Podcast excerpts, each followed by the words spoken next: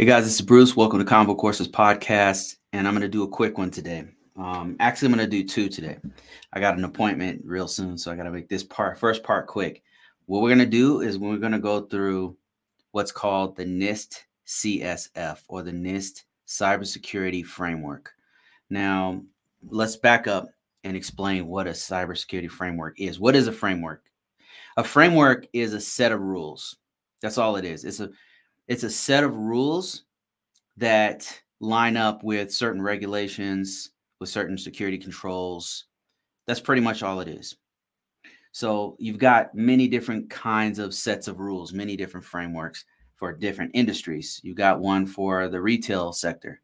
Like if you ever worked in retail, you've got uh, credit cards you have to protect. Well, those systems have something called PCI compliance, which means there's a set of rules that says, here's how we're going to protect all credit card information. Here are all the rules that we have to put in in place. Somebody said guidelines. Exactly. They're just guidelines, a set of rules, best practices. They're all put together and you fit everything within that box. So retail has its own guidelines and sets of rules and frameworks. Financial sector has its own set of guidelines and rules. Uh, the government has its own sets of rules you've got many different industries. As a matter of fact, every country has their own set of rules. If you go to Australia, they have a set of rules that they have for all their computer security. Um, New Zealand has their own set. Um, Canada has their own set. Uh, the EU, uh, US, um, all major companies, organizations, they all have some set of rules that they follow, a framework. So that said, there is one framework that is the best framework, and I'm going to explain to you why that is. It's called the NIST uh, Cybersecurity Framework, and the reason why it's one of the the best, not even one of the best, it is the best. The reason why it's the best one is because what it does is it focuses on the organization and what they need to do. So whatever organization you work for, whether you, you know, you're in the financial sector, the retail sector, whatever, right? All of you guys, all of us have to uh, follow frameworks of cybersecurity. So what the NIST cybersecurity framework does, the brilliant thing that they did differently is that it doesn't focus on any one industry. Like PCI compliance focuses on retail and protecting credit card information. Sarbanes Oxley focuses on you know, uh, investment groups and banks and things like that. Um, NIST 800 fo- focuses on federal organizations. You can use all of these in your small business, but it's really catered towards that particular industry. The difference with NIST CSF, NIST Cybersecurity Framework, is that they focus on your business first. Like what or whatever your business mission is, it focuses on those the things you need to do for cybersecurity. That is the difference. And that's why, in my opinion, it's the best. And what I want to do for those of you who are watching me um, is show you a book that I have right now. You know, if you if you're interested in this, then um, check out a free book that I have right now. It's free for the next five days. I do this as a promotional for my for my books on Amazon.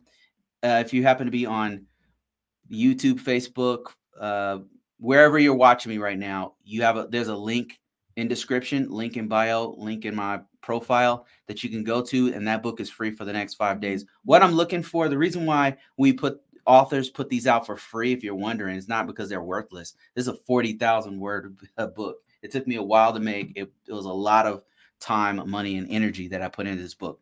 So is worth more than 99 cents. is worth more than free. But the reason why we put them out there for free is to get some reviews, hoping that a few people out there will say, you know what, this was a good book, or thanks, Bruce, for this. This is great. You know, um, this is a great reference, or whatever, because reviews is really how you uh, get any traction on Amazon. So uh, that said, the book is on the screen here, and it's called the NIST CSF, a cybersecurity framework information systems uh, for information systems. And the reason why I call it that is because what I wanted to do is be a little bit more practical. Whenever I'm covering different parts of it, I'm telling you, like, here's how you would use it in your organization.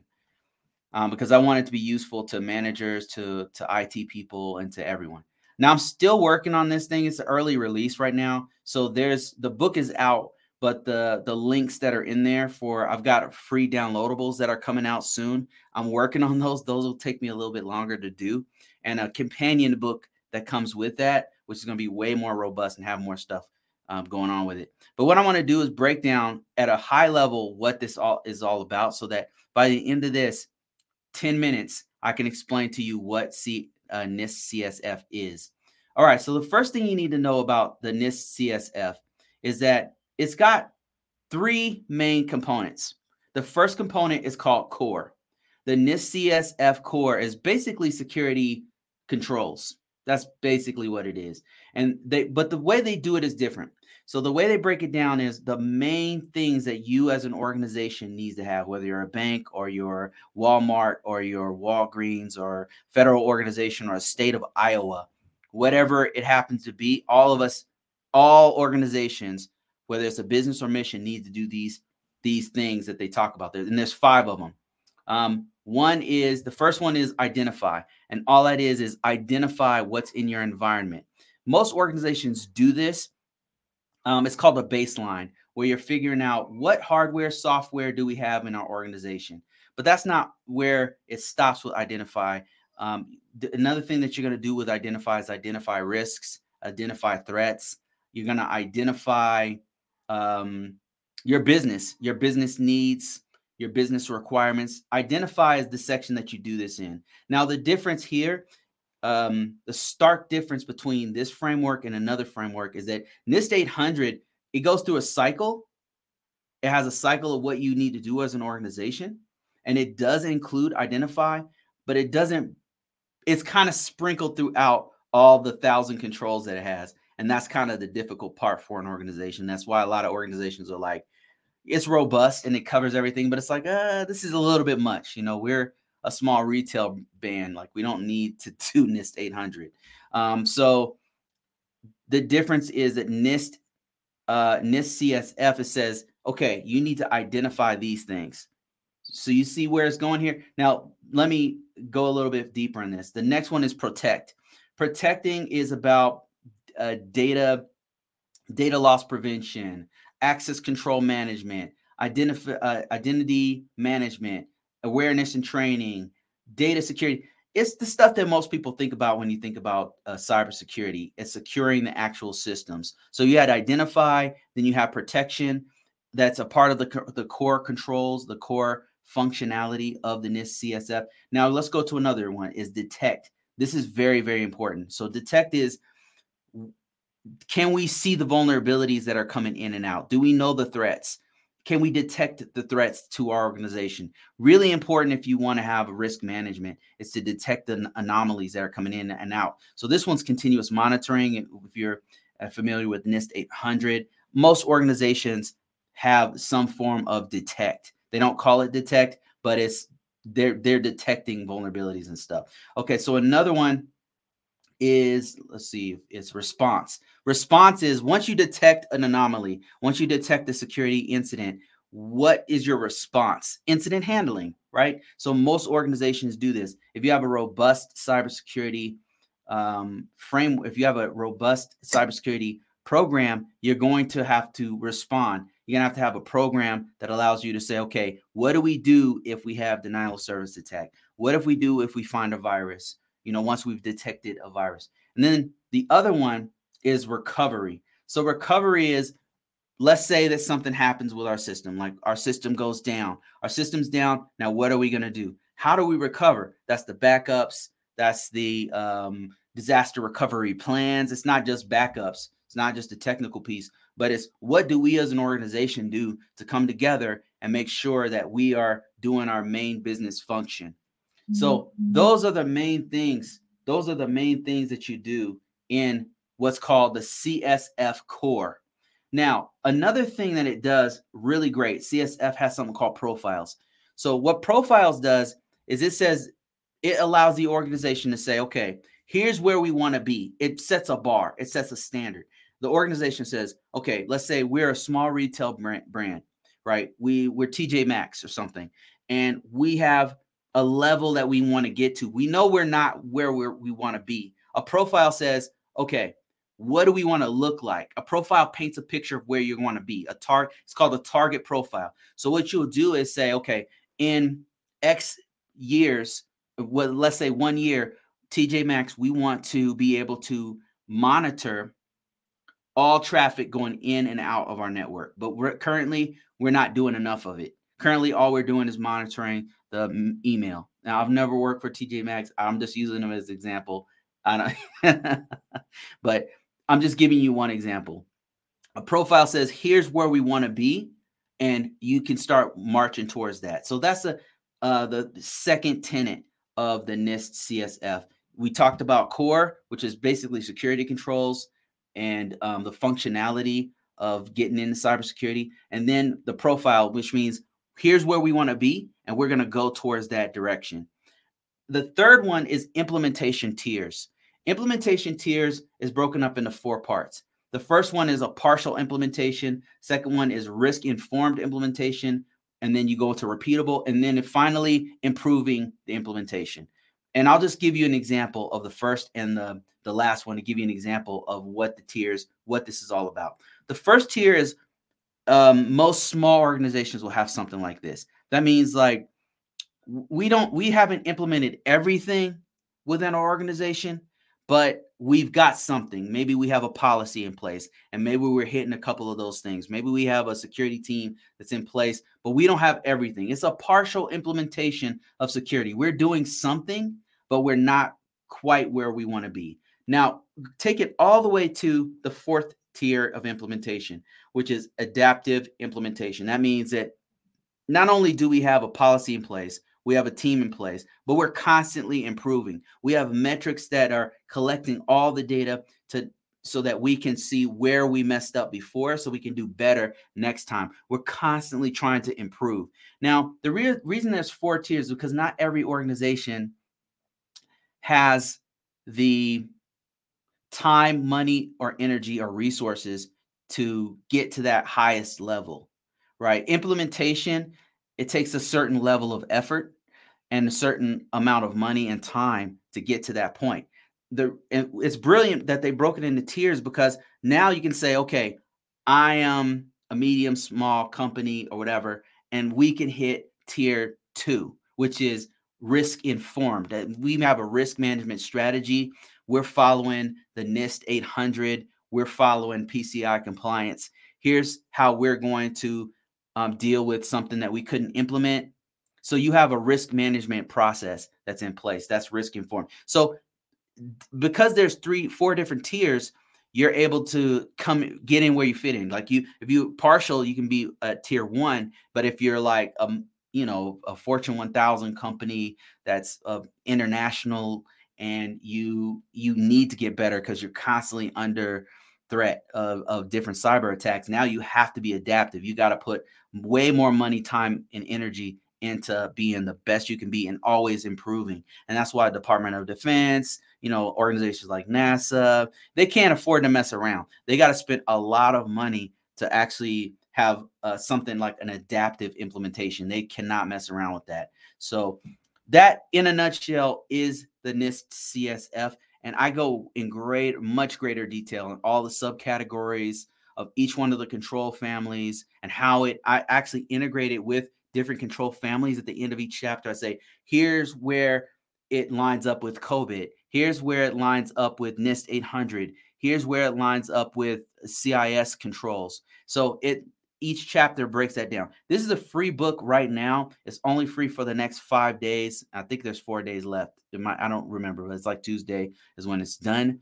Um, and then I'll probably leave it um, for 99 cents for like a few, maybe a few days after that so I can get some reviews. I'm looking for reviews, guys. Um, and I really appreciate all the support you guys already give me. It's really great. It's actually really been helping me as an author, and I really appreciate everybody who leaves a five stars or you know goes in there and puts in some comments or even just downloads the book. That actually helps me too. All right, so I'm gonna take a couple questions, but I do have to go real soon. I'm gonna do another live later today in between my my um my appointment that I have to do. So I'm gonna take a couple questions. I got some folks watching me on TikTok. Somebody said, I'm getting into I'm getting into start a Google certified training. Well, congrats on taking your first steps. That's good. I'm a beginner. Got to start somewhere. That's great. Um, the first step is to actually learn the, the information.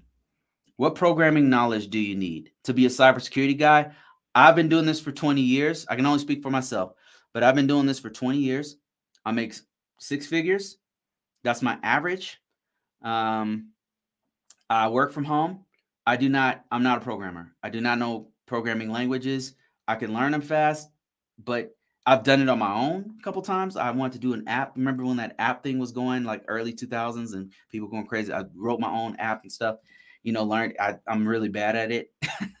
but for my job, I've never not had to use any kind of programming. Um, some scripting would help, but a lot of times I'll have a buddy who's my coworker be like, "Hey man, could you like here? I'm doing this work here. Could you help me with this scripting?" And they're like, "Oh, here, sure." You know, and so I don't know. I don't have any programming skills, but I'm making six figures. I'm doing pretty good for myself. So you don't have to be a programmer. So let me see a couple more questions, and I'll be back, guys. Don't don't feel bad if I don't get your questions this time. I will be back uh, later today after my appointment. Um, Dave, how you doing, man? Long time no no see. He says, uh, any tips for taking the CISSP? I'm taking the Security Plus exam. I took the Security Plus exam last year in October and passed it. Um, so CISSP, I would say, um, I would say take your time if you have the the time to do it. Just kind of take your time to do it. I mean, that's what I did. I'm just going to speak from from what I did. I took my time with it, and um, I did take the Security Plus first, like you did, because I was trying to prepare myself for it. I was super nervous about it. Um, there, there's just so you know, there's like four or five different variations of the test. At least when I took it, so you might get one test where they they switch up the questions, and then they have one foot one that's focused on more technical, one that focuses on more management. they got like a pool of like six thousand possible questions they can add that they can ask you. So what I did was I took the official guide for CISSP. You don't have to take the official guide. You could take you could just go to Amazon or Barnes and Noble and then just down, get buy any book. But I've got the physical copy. I went through, read the whole thing, and what I did was I highlighted all the main parts, and then what I and I transcribed those main parts to um, a notepad, and then I studied my notepad for like a couple, like a month or so. And then what I did once I was gone through my whole notepad and had all the key parts of the CISSP's domains, and I, I pretty much knew it, right? My weakest parts, I focused more on those. It was brutal. I hated it. I hated every second of it. you know, except the areas where I just knew off the top of my head. But the ones that I really had a challenge with for me personally was um, cryptography. I've never been like, you got to memorize all those different module cryptographic modules that you don't use every day and stuff. So I would that's what I would do is memorize those parts I was I was weakest on. Once I went through all my notes, the next thing I did was I took back to back question and answer. You can find these on the internet. You can find them on um, for these. There's a site that you I think is a paid site called CCCure. That's what it used to be called. And basically, pe- people would put uh, sample questions, not brain dumps. I would avoid brain dumps, and the reason why is because some of them give you BS information, and you don't want to like. You want to go to places that have real, like real possible questions. Um, take as many of those questions as possible. Just keep taking them over and over again. I would highly recommend you use ChatGPT. ChatGPT is really good at, gener- at generating questions. You can literally have ChatGPT ask you questions about the CISSP on each domain. Um, the hardest part about that test was the the answers. The the answers were the hardest part of the test, and here's why. So you get a question and the answers there'll be three answers that sound similar there's three answers that say, there's one question that you can always throw out right it has nothing they're really testing you like this question has nothing to do with the question that they're this answer has nothing to do with the question they answered then the other three are like i don't know like these other three it feels like it could be any one of these three and you I would just read them over and over again, and there'd be one word or something that was off on another one. That one I would throw out. Then it would be down to two. And I'd be like, oh, you know, I'm like, I take the questions over and over. If you take hundreds or even thousands of questions over and over again, after a while, it just you'll you'll have like rote memory of it. Like you'll you'll be able to knock out like 60% of the questions that are going to come to you because you'll have seen it at least once, like or some variant of that question. That's what I did. It worked. I passed the first time. It was very difficult. It was a difficult question. I mean, difficult test for me personally. Um, like I said before, I know people who said claim that they took in 30 minutes. I took that thing. I might have had five minutes left. I was like the last person in there because I, I second guessed myself. You know, I know the materials, just I second guess myself on everything. So I kind of overstudy to compensate for my own um for my own shortfalls of like second guessing myself. So that's I hope that that helps you out. Take your time um, go through each domain, use ChatGPT to generate some questions, and go through thousands of questions. Go through thousands of test questions. All right, I think, I think that I need to get the heck out of here. But I will be back. And somebody asked about where to get this book. If you guys are interested in the stuff that I talked about in the very beginning of this, I got a 40,000 word book on it's like a reference guide for the NIST CSF. You see how I teach, you see how I talk. It's very plain English. Like I'm not using a bunch of inside baseball words, right? I'm not I'm I'm explaining to you like for practical use so that you can actually use this at your job or at your organization or at your business.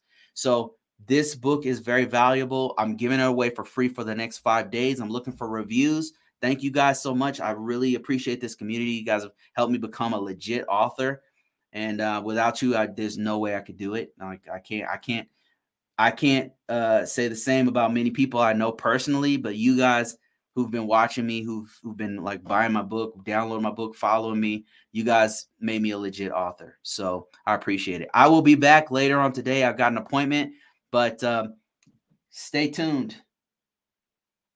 I don't even know how to how do I get off this thing. All right. I'll, I'll see you guys in a minute. Uh, about give me about like I'll probably be back in two three hours sometime today. Sometime today.